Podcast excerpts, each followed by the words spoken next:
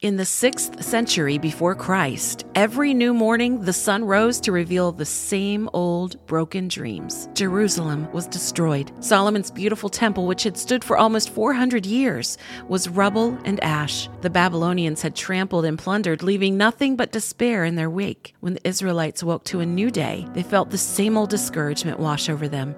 They grieved. They cried out to God. They lamented. We may not call it lamentations when we cry out with grief or sorrow, but that's what we're doing lamenting. Some days when morning dawns, we're just consumed with sorrow, overwhelmed with loss, and we lament because we are facing the same old discouragement. But God meets your discouragement with new mercy. Lamentations 3 22 and 23 For his compassions never fail. They are new every morning. God doesn't want yesterday's trials to be your source of despair. He doesn't intend for yesterday's triumph to be your source of strength either.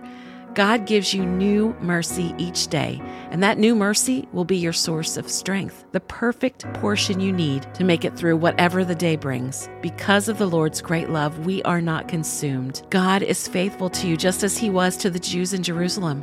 Nothing that happened to them could destroy God's steadfast, unfailing love or prevent his mercies from falling upon them like the noonday sun. No matter what happened yesterday, and no matter what happens today, you will not be consumed. If you are weary and worn out, count on God to give you new mercy for today. Like Jeremiah, say to your soul, The Lord is my portion, therefore I will wait for him.